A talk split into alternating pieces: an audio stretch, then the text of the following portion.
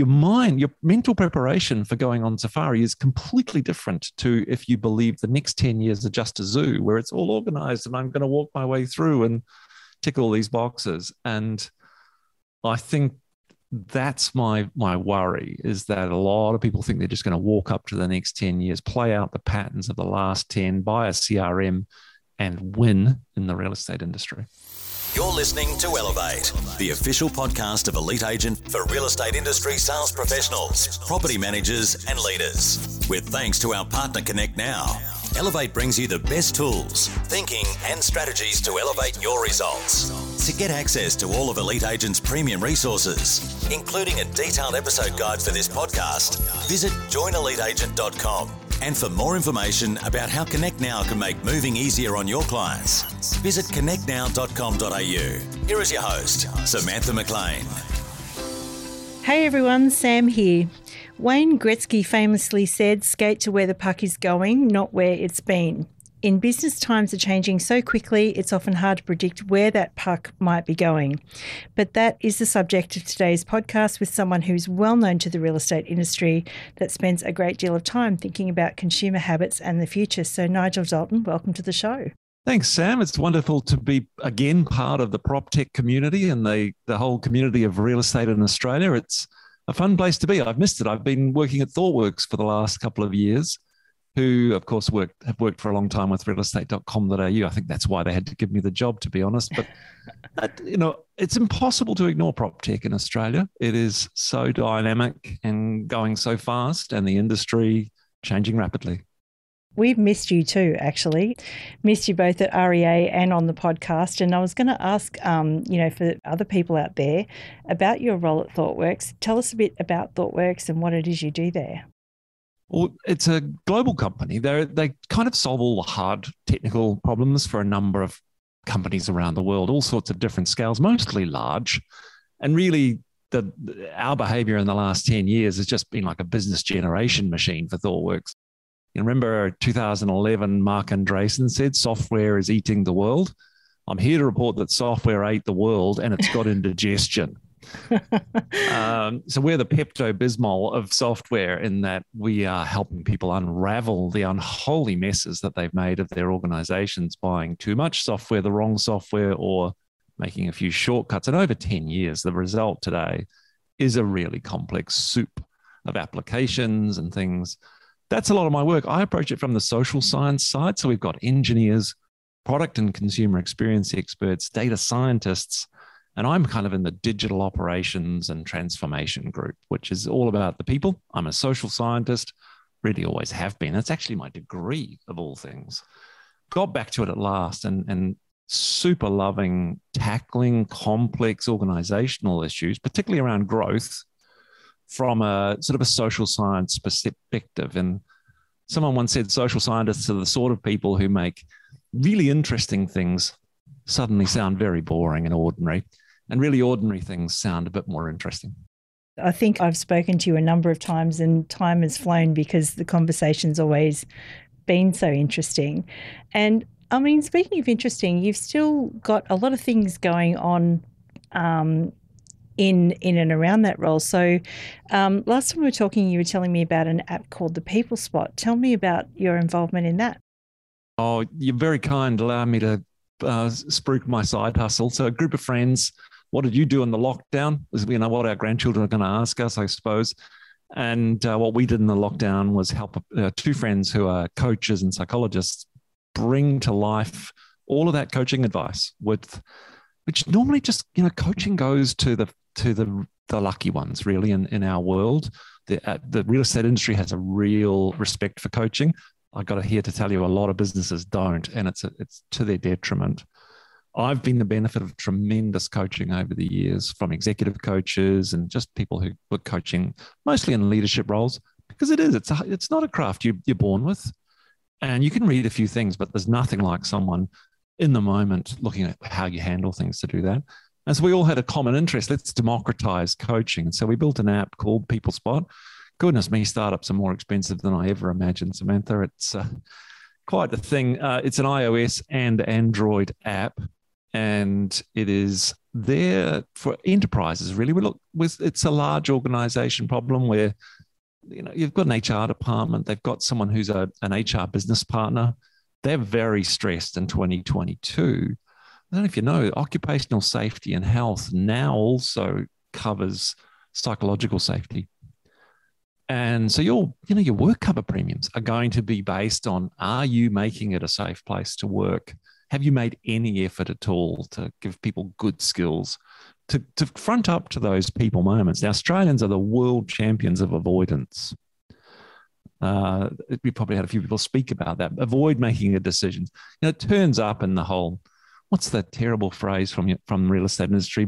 Buyers are liars. No, I actually think buyers are avoiders, and they'll lie just to get out of the awkwardness of that situation. And uh, we're aiming to eliminate avoidance and get people to walk up to those conversations that make you very nervous. Oh, I need to talk to my boss about I need a pay rise, or I've got a weird email from my colleague. I need to have a, a chat to them, and I don't even know how to start it. So for a TikTok generation, one, two, three. Here's here's your thing. You a little little bot, which between you and me is not really AI. It's just a script because that's how good coaching works.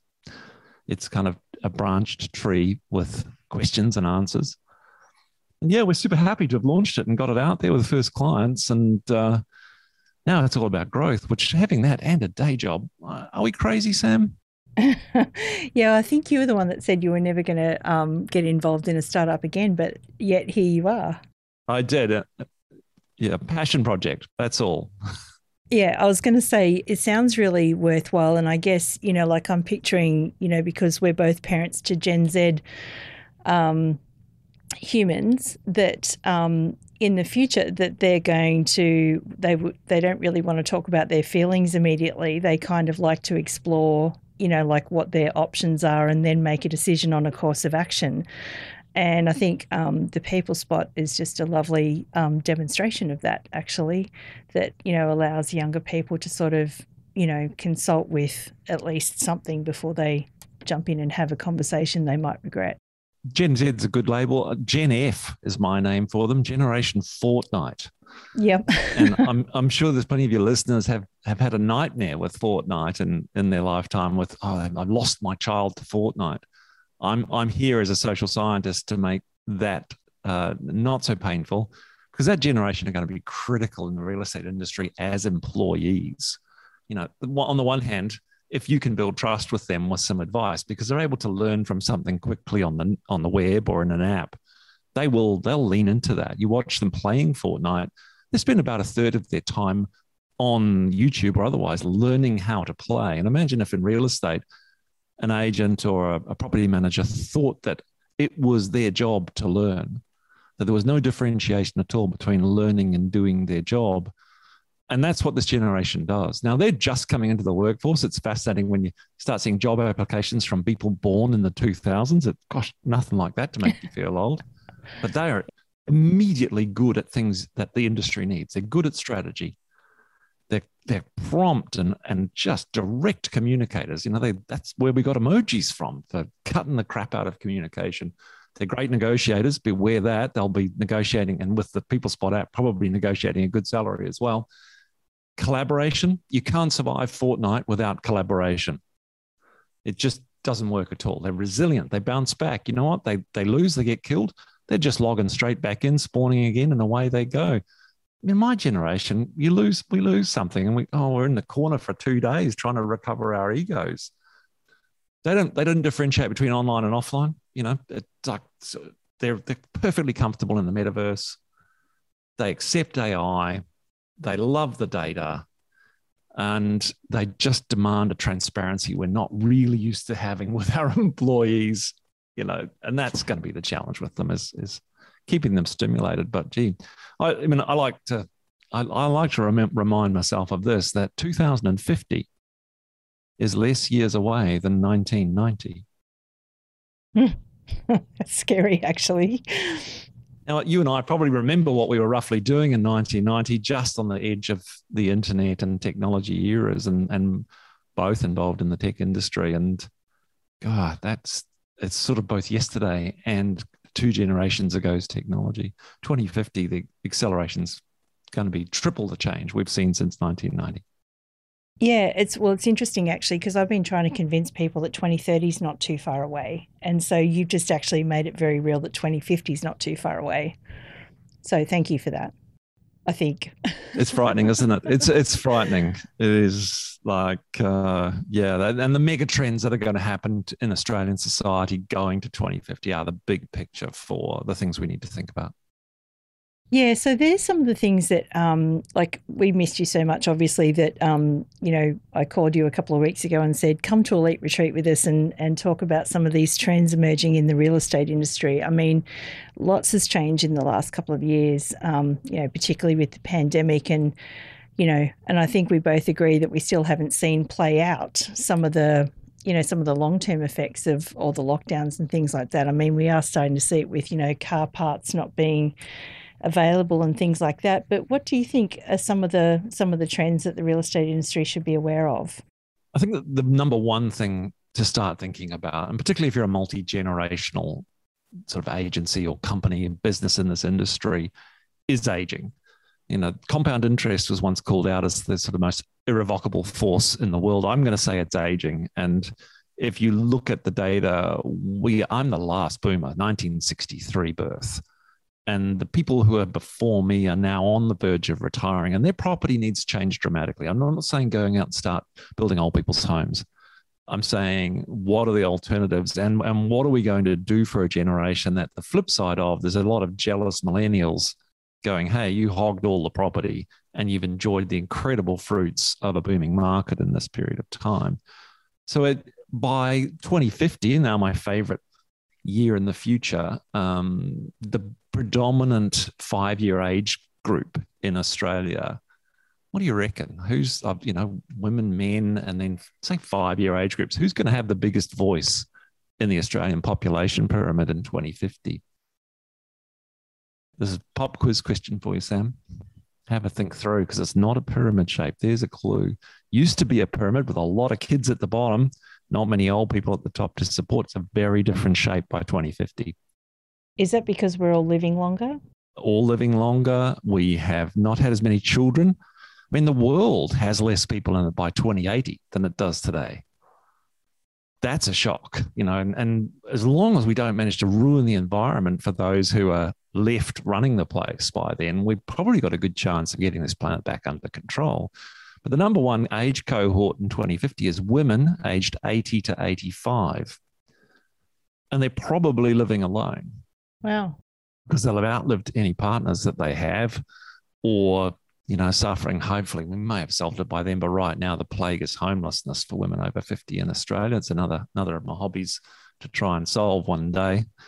So aging population, and and in this intervening period, you know, even financial products that start getting built. Reverse mortgages were hot in 1980s, got very controversial. Someone's going to figure out a humane and fair way of making that happen and distributing money across the generations. But you think of the, you know, the we all all the boomers, you know, whether it's a stereotype or not, have a home, an investment property, a beach property. They've all got to go somewhere. And I think that's going to be highly impactful on the industry. I don't know if that means with less people to buy, prices are going to dramatically drop in Australia. That's very hard to pick. But what we must make sure we don't get is, is an incredible gap between rich and poor over that time. And I'm, you know, I'm starting to verge into politics, and I know this is a real estate podcast, but uh, I think caring about those things are going to be quite important. What what will we want as an aged population? Great access to technology, a really efficient house, energy efficiency, connection to community, very very much so. And I think those are things that the real estate industry should care about. Yeah, absolutely. There's a lot of technology stuff going on in the real estate industry at the moment and you touched on it a minute ago and that was and that's the metaverse. So you can't um, you almost can't pick up well you know a story in the newsroom on any given day. Like we're getting a lot of stories on so and so sold something in the metaverse um, in fact, I, I feel like Jimmy Rees missed it in the his You're an Agent video, like I sold something in the metaverse. Um, what do you think about um, where that's going at the moment. I think we've got to look to that generation F, the generation Fortnite, to get a kind of calm picture of what the metaverse is going to mean. I, I mean, the, Facebook have been telling us for ages there'll be a billion people in the metaverse, and Mark Zuckerberg's probably regretting putting that on a giant slide at his annual talk for four or five years in a row. But like all technology change, there's kind of two things associated with one, it takes longer than we imagine to make an impact. And secondly, the impact that does happen is, is 10 times what we expect it to be. And whilst it's taking a long time, it ruins its credibility and we all get bored. But when it comes around, it's going to be a real shock to a lot of people. Now, Gen F will manage it no difficulty at all. They're already living in the metaverse. They have done since you know the first games started coming out, World of Warcraft, uh, Second Life. We laugh about them. Oh, yeah, Second Life, that's so stupid. Actually, no, they were serious uh, like social experiments on how it could work with people living two lives, online and offline. And what we've got now is a generation that can reconcile their O to O life, online to offline, really important business concept too, very, very easily. So, does somebody paying four hundred and fifty thousand for a property next to Snoop Dogg in Decentraland sound like something that's ridiculous or crazy? It's got elements of sensibility and insanity in it, and that's this is the dilemma in, in this world we face. It's neither one nor the other. It's on a continuum. The historians call these times liminal times. They're the times between eras were the times between the last century where we knew everything was slow, five year plans, products lasted forever, innovation was slow. The future 2050 is, is, is new, new things every three months, and technology is changing all the time. We're in the in between. The in between's very uncomfortable. And the same, and so we've got all these things that I, how do you judge? That's the problem. I mean, Bitcoin and cryptocurrencies and uh, like that, they're terrible. In, NFTs. We are talking about some of the most ridiculous exploitations of technology. That's just gambling. So that puts us off the metaverse completely because it's full of NFTs and it's full of all those things when we actually really need to think about a generation that, for example, have been absolutely excluded from buying property in Australia now. Even if, you know, the, the government who didn't get in had offered access to their super, they were still going to struggle to, to get into a mythology around property ownership that we've been perpetuating for 50 years. Everyone wants property, probably 150 years. When you prevent them doing that, they're going to buy property where they can, which might be Decentraland. Uh, a bonus if you're living next to Snoop Dogg, I suppose, because it's got a little bit of a cachet of cool. Um, but yeah, I, I understand it. Um, it's pretty hard to know what's going to happen. But trust me, it's real estate. I feel like the most practical application or example, I don't even know if it's an example, but um, of the metaverse is this idea of a digital twin, like, you know, with buildings that are able to talk to you about, well, it's obviously an electronic version of the building that can talk to you about what's what's going well and what's not going so well. Um, do you see like you know i always i always envisaged here it is i always envisaged this is years ago that you know property managers would have access to internet enabled properties that would create the ability for more proactive management than what we see now in reactive management. I mean, I was, I mean, you and I were both around in that dot bomb era in um, in 2000, I can remember Cisco back then, we used to give people tours of this iHome, um, you know, where the, the fridge was connected to Woolworths and uh, the coffee pot was connected to the internet and there was a security system and it was like, it was revolutionary. It was, it was, you know, it had some very big routers in the garage, like, you know, for the two, year 2000 version of Netflix. But, you know, I, I would have thought that that would have progressed a lot further than it has. Yeah, look, I'm the, you couldn't find a bigger fan of technology and, and all those kind of things. I'm building a house in New Zealand at the moment, which will be the retirement home. Ask me how many IoT devices will be in that house, Sam. I'm feeling like you, you're going to say zero already because they're just too much trouble. There will be zero because we're in this period, this transition period where the standards are changing so rapidly. I mean, I've I've loved my Sonos speaker in my house on and off for the last five years. Right now, it drives me utterly crazy because the app's not working so well. It doesn't connect very often. And I really, I think they, I don't think she'd mind me telling this story, but um, I was very kindly invited to Tracey Fellows' house. So Tracey has a, she, she was such a canny investor in property, bought in the downtime in New Zealand. And uh, it's a lovely, lovely house, fully IoT enabled, absolutely remarkable and went downstairs. she said, Look, if you're down there, can you see if you can make that panel work? Because we can't get the lights going in the downstairs lounge. And I'm looking at this, this LCD panel going, like, where's the turn it off and on again button? Because it was very difficult to understand. No, but she hadn't, they hadn't left the manual, the previous owners. And I'm going, you know what? The only solution here is this is all going to have to be ripped out and just put a manual off and on switch in here and I think that's where technology is going to go. Is in, it's going to feel far more analog. But no, I am connecting zero IoT devices. I love the there's a wonderful witty thing on on the web recently of someone going. Um, IoT devices, everything in your home connected, and, and an engineer had purportedly tweeted back, going, I only have one device that is IoT in my house, and it's my computer printer and I keep a gun in the drawer below for the moment it beeps something I don't understand. that's kind of where I'll be. There's look, there's the narrative is fantastic. I I'm and I love all that stuff, but I'm it's really another 10 years before that becomes like, you know, your brilliant analogy of, of electricity 100 years ago before it becomes invisible, which you know, I, I think what Jeff Gray was saying in his podcast last time about, you know, when you don't see it, that's when it's working. Yeah. Speaking of the dot bomb, um, and I, I, probably have to ask this too, is there's murmurs around the place that um, we're about to head into another, not, you know, like in the year 2000, um, tech stocks had risen and then kind of crashed, and I lost my job, and so did a heap of other people working for Cisco and places like that. But, um, you know, there's murmurs at the moment too that, you know, some tech stocks are, are going south as well, like on the back of severe losses from some of the the VCs and stuff like that. So, what are you seeing in that area? Well, of course, I have a strong interest in it, having a being part of a startup and thinking about the VC world.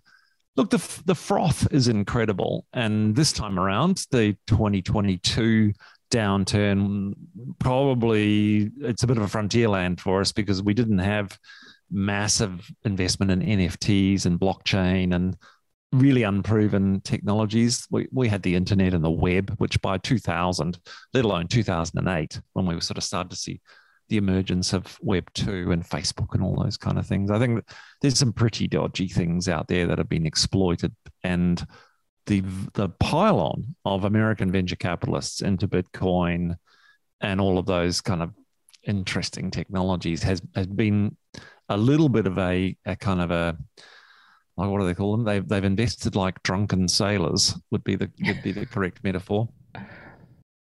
And uh, that's that's unfortunate. Now, what happens? They're rich people. They've got tons of money in those funds, more money than they've ever been able to invest. And that's actually been the venture capital crisis in the US for the last six or seven years, is they can't invest it fast enough. They've got a bit loose with the money and it's gone to all sorts of mad things, which they happily paid ridiculous valuations for their investment. And those have become very sober in the last period of time.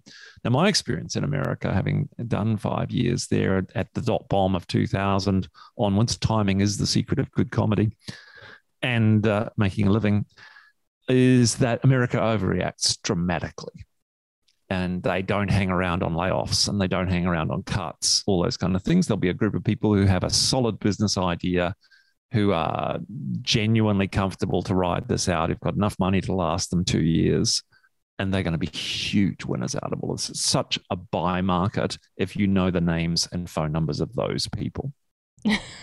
yeah, no, unfortunately, I don't. But, you know, like if anyone's listening and they do, please let us know. Speaking of trends, um, there's something that you often say, and we've just, I mean, without sort of explicitly saying it, um, is that sometimes a trend and something that is a fad can look the same to the untrained eye. What do you mean by that? it's possibly you're hinting very delicately at my wonderful quote, having having been involved directly in innovation in the property industry, that um, being early is the same as being wrong. Yeah. And that, timing is the secret of great comedy. And it's also the secret of any kind of innovation is that you have to have pull, and you have to solve a problem. And therein lies the struggle with innovation around, particularly anything driven by tech, is identifying and noticing the problem or the struggle that people have. And that's the genius of, of any organization that's done well in, in the last period of time. I think the best technology innovations in Australian property have been where they've got to the nub of a problem through insight. A lot of people who are involved in the industry feel the pain and can step up to solving that pain. You know, thinking about Propic, thinking about Rita from Air, you know, as two people who've done an amazing job, both from the industry. No coincidence, accordingly. And uh, I, having done so much work in virtual reality and 3D, only to have to kind of put it in the cupboard until a pan, and then a pandemic turns up and it's the hottest thing in the world. Very ironic for me, but that is the nature of innovation and, and cutting edge tech. It's really a matter of who can afford to invest in that. And the, that's that's the drama of the next period of time. I'm actually a believer right now. I've, I've, I've read a, I've read a few things since I last saw you actually. Uh, the Innovation Delusion, one of my favorite new books, Lee Vinsel.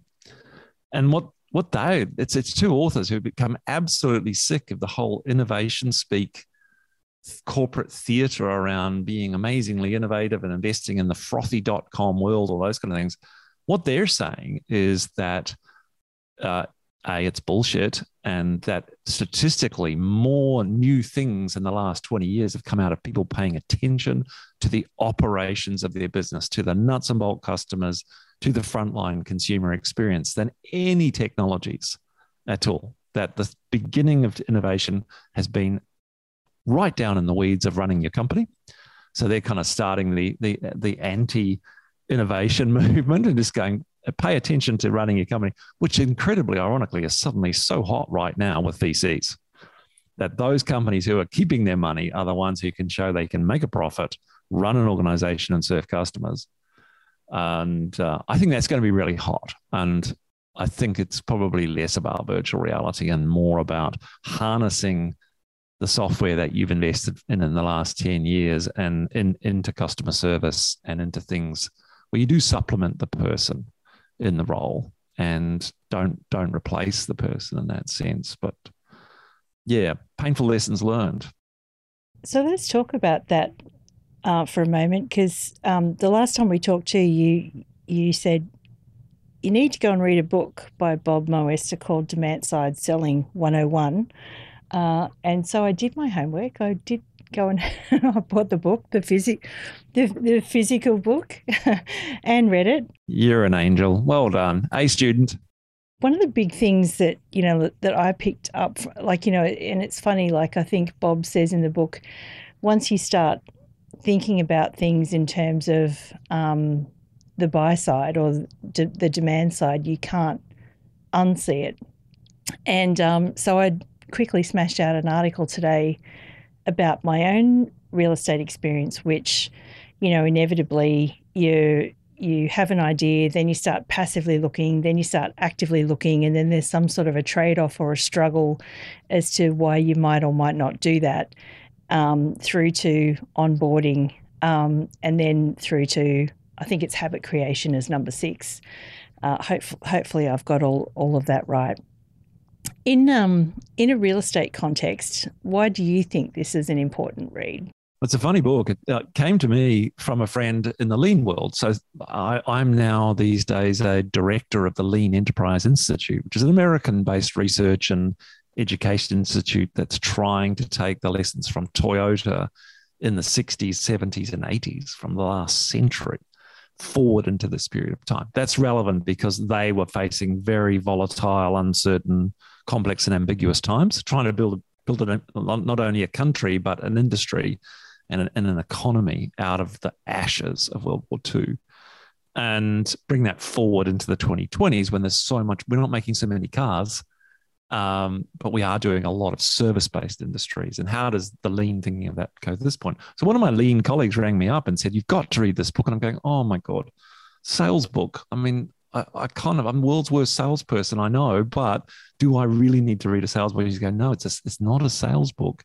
It's, it's a lean book because it is all about going to what we call the Gemba, the walking with the customer and in their shoes. And so I read it and oh my goodness, I was I was shocked because I honestly thought Clayton Christensen had invented the concept of jobs to be done. And turns out it's Bob. And Bob loaned it to the Christensen Institute, and Clayton made it famous accordingly. But gee, it's a good book. Chapter three Lombardo Real Estate. He doesn't actually name it in the book, but a little bit of research on the internet helps you find it. He, so uh, to tell his story simply, I mean, young guy, not great at learning, a few disabilities, really tunes his eyes and ears and gets some tremendous guidance from a salesperson early in his career when he, he go about being a marketer in, in bench tops for kitchens. And uh, he learns the one simple fact of actually, if you want to know how to sell more of these, you better go and actually work at what the equivalent of Bunnings in the US and talk to customers. And the two little things he, he takes away from that, so brilliant. Like people cannot actually envisage an entire bench top from a one inch square sample. And having eight shades of white or cream is less useful than having two. And uses that advice and gets it done. And, you know, their sales go up immeasurably. He takes that years later and, and invests as a slightly wealthier bloke into Lombardo Real Estate, which are a property developer in the Midwest. They're a small one. They're, you know, probably like a lot of Australian property developers. They can have got enough capital to invest in a street and they'll build spec homes and, you know, plans, good marketing. Remember gatefold brochures, even have those kind of things. And he takes the same approach of noticing and listening and observing to that thing. And uh, the two great things I love out of it are he discovers that the struggle that people are having is not choosing a house. Like that isn't the problem. There's plenty of choice, and they like the houses. The struggle they're having, which starts on Thanksgiving, when they've got the family around doing the big family event in American culture, and they've got to do the entire catering and the dishes and the cleanup. And mum goes, Do you know what? I'm done. That's it. Got kids in their 20s with kids. We're not doing this anymore. Like we're going to their place next time. We've done this for 25 years. Nah, we're done. And we, you know what? Well, to solve it, we'll move to a smaller house so they can't come. And that's the moment you've then got sort of a hundred days to find a solution to that that particular problem. So he's met a lot of those people at their opens on the uh, with the show home on on the development, and he observed that their problem was in fact packing their old house up and moving it to the new house. And so that's the offer they built in. They took out the free benchtop upgrade to Corian or whatever was the latest thing, and they put in the free. I'm using inverted commas there because everyone knows that's not free. Uh, removalists, high class white gloved removalists who would pack you up and move you into the new place with no effort. I think that unleashed about 25% more sales because he was so brilliantly spotting the struggle. And then he saw a second struggle, which is they had too much stuff which I can tell you if you look behind me, those lucky enough to be online, I have too much stuff too. And I'm anticipating a move of my own in a couple of years, I'm that's going to block me moving absolutely. Oh my goodness. It's just two 40 foot containers worth of stuff. Do I have to sort it? He solved that by having things go to a little pavilion on the on the close on the street that they were developing, which was only there temporarily. And they could lay out their stuff and your niece who's getting married next year could come and pick up that dining suite next year. And uh, the rest could go to charity, but you weren't forced and, and pressured into it. Two insights seeing the struggle. I think the total like 60, 70, 80% increase in sales for that little property developer. And who couldn't do with that in these times? So simple, actually free to do, free to go and get those insights, but you've got to have the eye for it. I feel like that's um, you know that that's real innovation too when you when you see the struggle and, and I mean it made me think about when I read the book as as um, as instructed um, it made me think of my own struggle actually um, a year and a bit ago when we moved to Queensland you know like it started with oh I'm pissed off with Sydney I don't want to live above the freeway anymore then the pandemic hit then it was like oh, let's go and see what the Gold Coast is like because we've been to Arak a few times and we like it up there. Um, and then it sort of turned serious the second that Amy left school. Um, you know, so then we became, we went into that stage three. But then, um, you know, because of the pandemic, you know, we looked around and ended up finding something perfect in Runaway Bay. But then I thought to myself, but I don't want to go all the way to Runaway Bay. I want to be with the cool people in Broadbeach or Burleigh. And, you know, like, um, I, don't, I don't want to be that far from the airport and blah, blah, blah. And then, you know, then the trade offs started coming. But you can have a dog up there and you can have a disinterested cat. And, uh, and in actual fact, really Runaway Bay, South Brisbane, because, you know, then you're between the two airports and um, the house is big enough. For, and so, you know, like it, it's, it's interesting that, you know, there was a struggle there with me Nobody helped me with that struggle in the real estate industry, and I think that's a real opportunity. Um, and then, secondly, like the onboarding um, in the real estate industry, or what what Bob describes as the onboarding, is actually being crushed and paralysed by paperwork and removalists and um, you know, all that sort of stuff, which again I think is a massive opportunity. And then, you know, and then your stage six, which is habit creation. Well, nobody's created a habit for me in any of those transactions during the move. So, you know, when we talk about the future, like, you know, and, and, you know, what he sees as the struggle, I just see so much opportunity there for innovation, not of a prop tech kind, but of a people kind. Absolutely. What's our most precious commodity? Time. You know, you don't have any more. You can't make any any day of the week. So getting help with those things. I mean, you think of that. Actually, let's just talk secretly here for a moment, think of the saving you and I are making now in the average real estate transaction because our commission that we pay has dropped so dramatically. Now that's a problem for the client, for the for the agents of Australia. Uh, how can you get that back? Well, what about offering additional services, those kind of things? And I I worry that the obsession of the Australian real estate industry is automation just and and I worry that they're going to automate, if you'll pardon my French, some pretty shit services and processes that exist today in their businesses that aren't going to serve them through till 2050 or even 2030, to be fair. And you really need to sort those things out before you automate in your business. I, I, I think the probably the most money in the industry has been wasted on CRM in the last 10 years where it's one thing to buy the software and, and get it onto people's devices, it's another thing entirely to get a group of humans to believe that filling in their customer details and contact trails and those kind of things is actually of any value. Yeah, to them, yeah. Yeah, I, I can remember Sarah from uh, Air, uh, the lecture I was, I followed her, hard act to follow, and her telling of a situation she'd been into an agency who had 22,000 active buyers on their database. And her, her, she's just said, well, you know what? This is good news. You never need to go on realestate.com.au ever again or domain or whoever because you've got so many active buyers in your books. Every single property you ever get as a listing will sell. Oh, well, maybe actually, I'm not sure they're all active in that sense. And if they were selling that agency, they'd have been uh, you know, trumpeting the fact they had such an enormous buyer database. It was just a list of people who'd ever turned up to an open which is very different. Yeah. Yeah, it's a very different thing. And so the quality of the data and these, you know, but they probably paid a lot of money for Salesforce or whatever it is that they had in that system, but their business processes were terrible. Uh, their culture of sharing data and keeping data as a precious asset was terrible, wasting your money, to be honest. And I'll, I'll be first to admit that as a technologist in the last 10 years, I have not helped by putting out there the sexiest new tech solution this this year and selling it to people. We sure do live in interesting times, and I think what you just said there too about um, over automating, like I've I've seen that myself. You know, like when I, when I joke make jokes about being crushed by paperwork, it's all automated paperwork, but there are plenty of opportunities there. And um, I run, it you know, and th- this is why I got in touch with you again because the theme of Elite Retreat is beyond the default. Um, so I'm delighted that you're going to be joining us um, on July 31 through to August the 3rd. And I believe you know um, Mr. De- Beyond the Default himself, Jason Fox. Super excited about that opportunity because I do think that the human side of real estate has never gone away. We're obsessed with prop tech and all of the magic that it brings, all those kind of things. I'm, I am just astonished at the explosion in that sector. And we're at risk of forgetting that at the core of this is humans and shelter.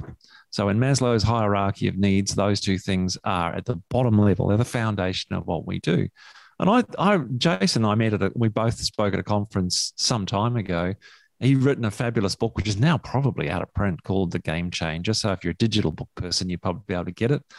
And I used that to help guide how we ran technology at REA Group. That's how good it was. I went back to the office and said, you know what? Let's just imagine what we're doing is a bit like humans playing games online, where, and, the, and this is the Fortnite thing. This is a miracle of Fortnite. It shows you exactly what you need to create resilient people who can lean in for hours on end to a task. If you look at a Fortnite screen, if, and if you haven't seen Fortnite, if you're a listener, and you've got an annoying nephew or niece who does play it, just go and sidle over and ask them to show you how to play it and be genuinely interested because what they've got on screen is a progress bar, how much life points they have, what's their health, how many things have they collected along the way, where they've got a full dashboard of how they're doing, a map of where they're going, and a really clear sense of purpose and goal how many people back in the workplace even know how much progress they've made this week? They just turn up to work and go for another day in the salt mines. And that was revolutionary for us to go, oh, we thought we were good, but actually we're, we're not treating the people who are doing the work as well as we could. And we're not even as good as the most basic computer game. You think right back to my computer games growing up in, in the 80s, you know, we had those things, a progress bar, and it's very and humans need that absolutely so i'm psyched because he is someone who's had to reconcile a world of technology with a world his phd is in motive, human motivation i love he's so humble about it. He's saying everything i wrote for that is uh, you know probably bullshit. And he set about thinking about that all over again for the last decade or so. And uh, what a great what a great person to have on the team. It really does make sense to me, though, the idea of, um, and it wasn't until talking to him and talking to you, and I'm so delighted that you're going to be talking together at this event. But um, this idea of, you know, we always design our courses with the the idea of, you know, getting a reward every time you complete a stage, you know, and um, you know, and, and then I looked back and I thought, well, actually, that's why Transform works is because we reward people at every stage instead of just, you know, sort of um, you know, it just being like work, work, work, work, work. It's like work, reward, work, reward, work, reward. So, you know, it'd be really interesting to hear you two jamming about that. Look, my favorite metaphor of what the next 10 years is going to be about is is, is, is it going to be a jungle or is it going to be a zoo? Now, there's times we felt the industry was a bit of a zoo, but uh, in, in a more scientific sense, two experiences where you're both going, and both of them, you're going to discover wild animals, amazing exotic creatures, right? So, which one of these is your perception of how the next 10 years is going to be? Because if you go to the zoo, I guarantee you within two and a half hours, you've seen every exotic animal on the planet in a perfectly organized walkway with ice creams on the way. You get to the end. If you haven't seen the alligators, you're extremely disappointed. You know, you went to the tigers at feeding time. And a lot of people think the real estate industry is going to be like that. It's all laid out for them. If they just tick the right boxes and you know, turn up at the right time, they will see everything and everything will lay out. And I'm I'm here to suggest, in fact, the next 10 years are going to be more like a safari in the jungle. And if, if, you have been on safari, Sam? No, I haven't. It's um, I'm I'm I'm not a camping kind of girl. right. Well, in the fine print signing up, it says we do not guarantee you will see one animal on this trip. It's yeah. just every possibility you will reach the end of this safari, and all you'll have seen is landscape. You uh, will have encountered nothing. So, out of the bush, equally could come a charging elephant, which could be Google in the real estate industry, and you just don't know your mind, your mental preparation for going on safari is completely different to if you believe the next 10 years are just a zoo where it's all organized and I'm going to walk my way through and tick all these boxes. And I think that's my my worry is that a lot of people think they're just going to walk up to the next 10 years, play out the patterns of the last 10, buy a CRM and win in the real estate industry. Yeah. Well, what I'm really interested to hear about at the event is who you think might be the elephant charging into the room because I know you've got some pretty interesting ideas on that. But we might just leave it there for today. Um, if you'd like to buy tickets and come and pick Nigel's extraordinarily large brain, uh, eliteretreat.com.au. He'll be with us the whole time, uh, and I'm absolutely stoked. Um, once again, time has flown talking to you, Nigel, and um, our hour is nearly up. Can you believe it?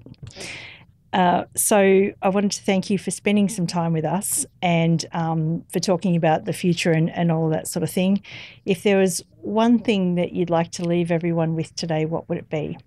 I think it's a little bit of hope. It's very easy to get overwhelmed by the scale of the industry and, and those elephants running out of the jungle Amazon, Google, Facebook, all those kind of people with immense finances, downturn or not, wealthier than Australia put together uh, is that this is not a war of global companies versus local companies.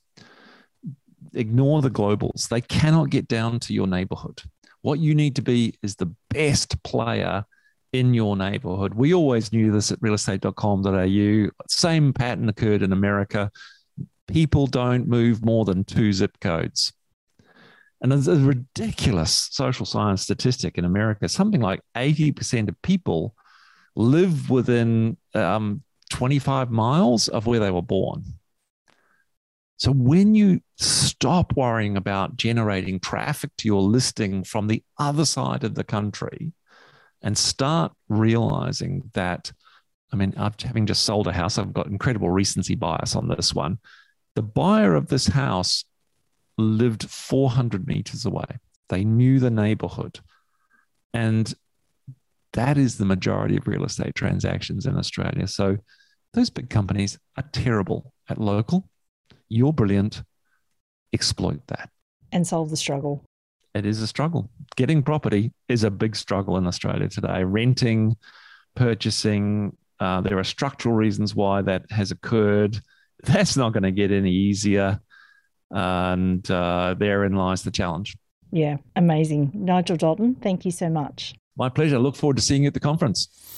We hope you enjoyed this episode of the Elevate podcast with thanks to connectnow.com.au. Don't forget to get access to all of Elite Agent's premium resources, including a detailed episode guide for this podcast. Visit joineliteagent.com.